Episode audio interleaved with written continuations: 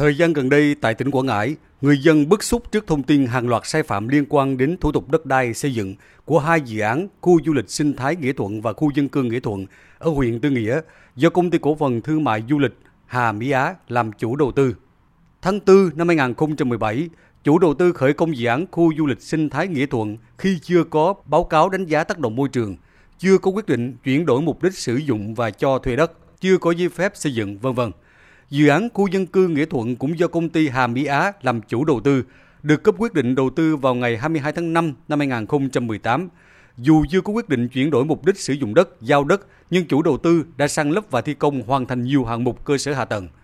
Bà Võ Thị Hà ở xã Nghĩa Thuận, huyện Tư Nghĩa ngạc nhiên khi một dự án lớn triển khai xây dựng trên địa bàn có nhiều sai phạm mà chính quyền địa phương không hay biết, trong khi người dân chỉ xây dựng một công trình nhỏ không phép cũng bị xử phạt. Bà Võ Thị Hà đặt nghi vấn liệu chính quyền địa phương có làm ngơ và quá ưu ái cho chủ đầu tư khi triển khai hai dự án này. Có giấy phép mới làm, chứ còn chưa có làm sao làm được. Làm sao mà nhắc trí ở trên từ tỉnh huyện rồi mới xuống xã không mà làm sao mà ở trên không có đề xuất ra như vậy thì làm sao mà làm được.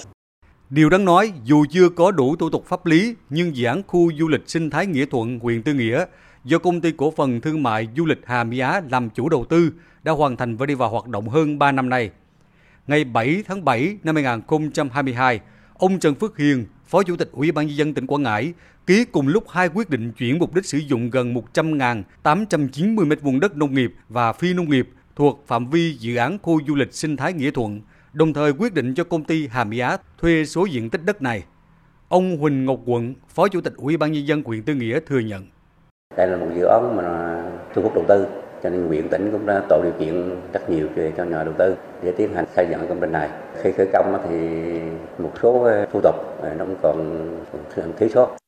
Không riêng gì các dự án của công ty Hà Mỹ Á, Thời gian trước đây, trên địa bàn tỉnh Quảng Ngãi diễn ra tình trạng một số tổ chức cá nhân tự ý triển khai săn lấp mặt bằng, xây dựng công trình trên phần diện tích đất thực hiện dự án khi chưa có quyết định giao cho thuê đất của cấp có thẩm quyền.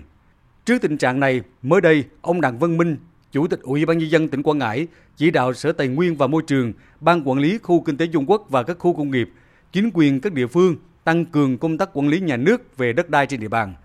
Chủ tịch Ủy ban nhân dân tỉnh Quảng Ngãi yêu cầu người đứng đầu các đơn vị địa phương thực hiện đầy đủ trách nhiệm về quản lý đất đai, tuyệt đối không để xảy ra việc tổ chức cá nhân tự ý triển khai sang lấp mặt bằng xây dựng công trình trên phần diện tích đất thực hiện dự án khi chưa có quyết định giao cho thuê đất của cấp có thẩm quyền.